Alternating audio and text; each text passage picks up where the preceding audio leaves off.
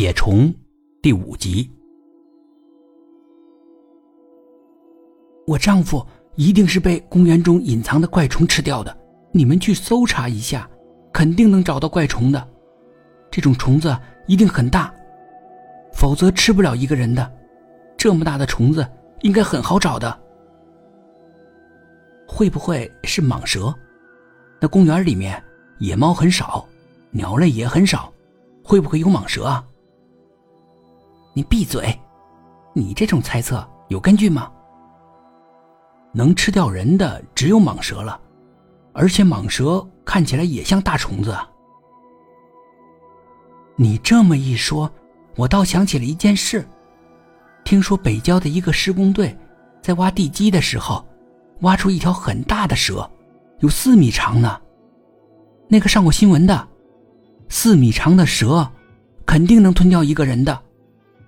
会不会水山公园在建设的时候，挖土时，把蛇窝给掏了，所以现在蟒蛇要报复，然后吃人？你这么都是猜来猜去的，根本就没有任何意义。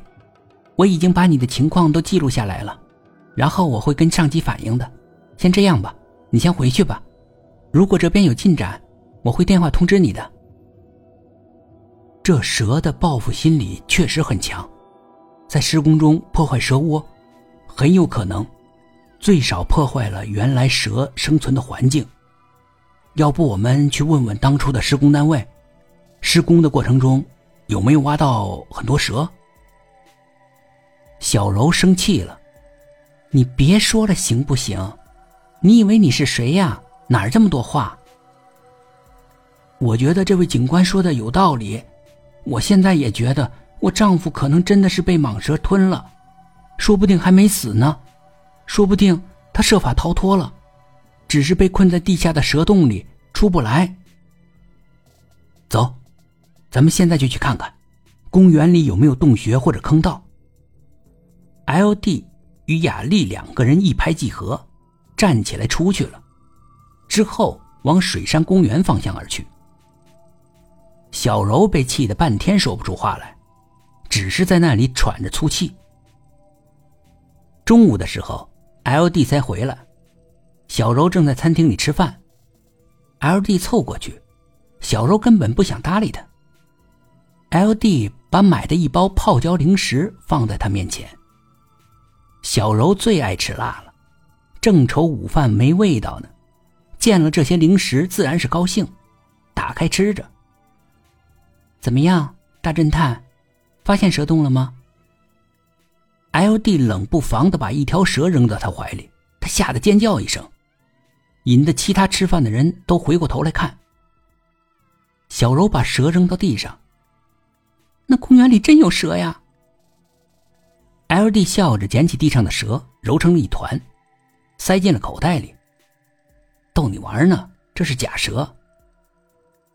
小柔沉了脸。下次别乱开玩笑，知道吗？不过我发现了一个问题。又发现什么问题了？那座山变矮了。哪座山呢？就是公园里堆起来的那座土山。你怎么知道变矮了？你量了？当然量了。边说，他边从口袋里掏出一支画笔，对着小柔比划着。你怎么量的？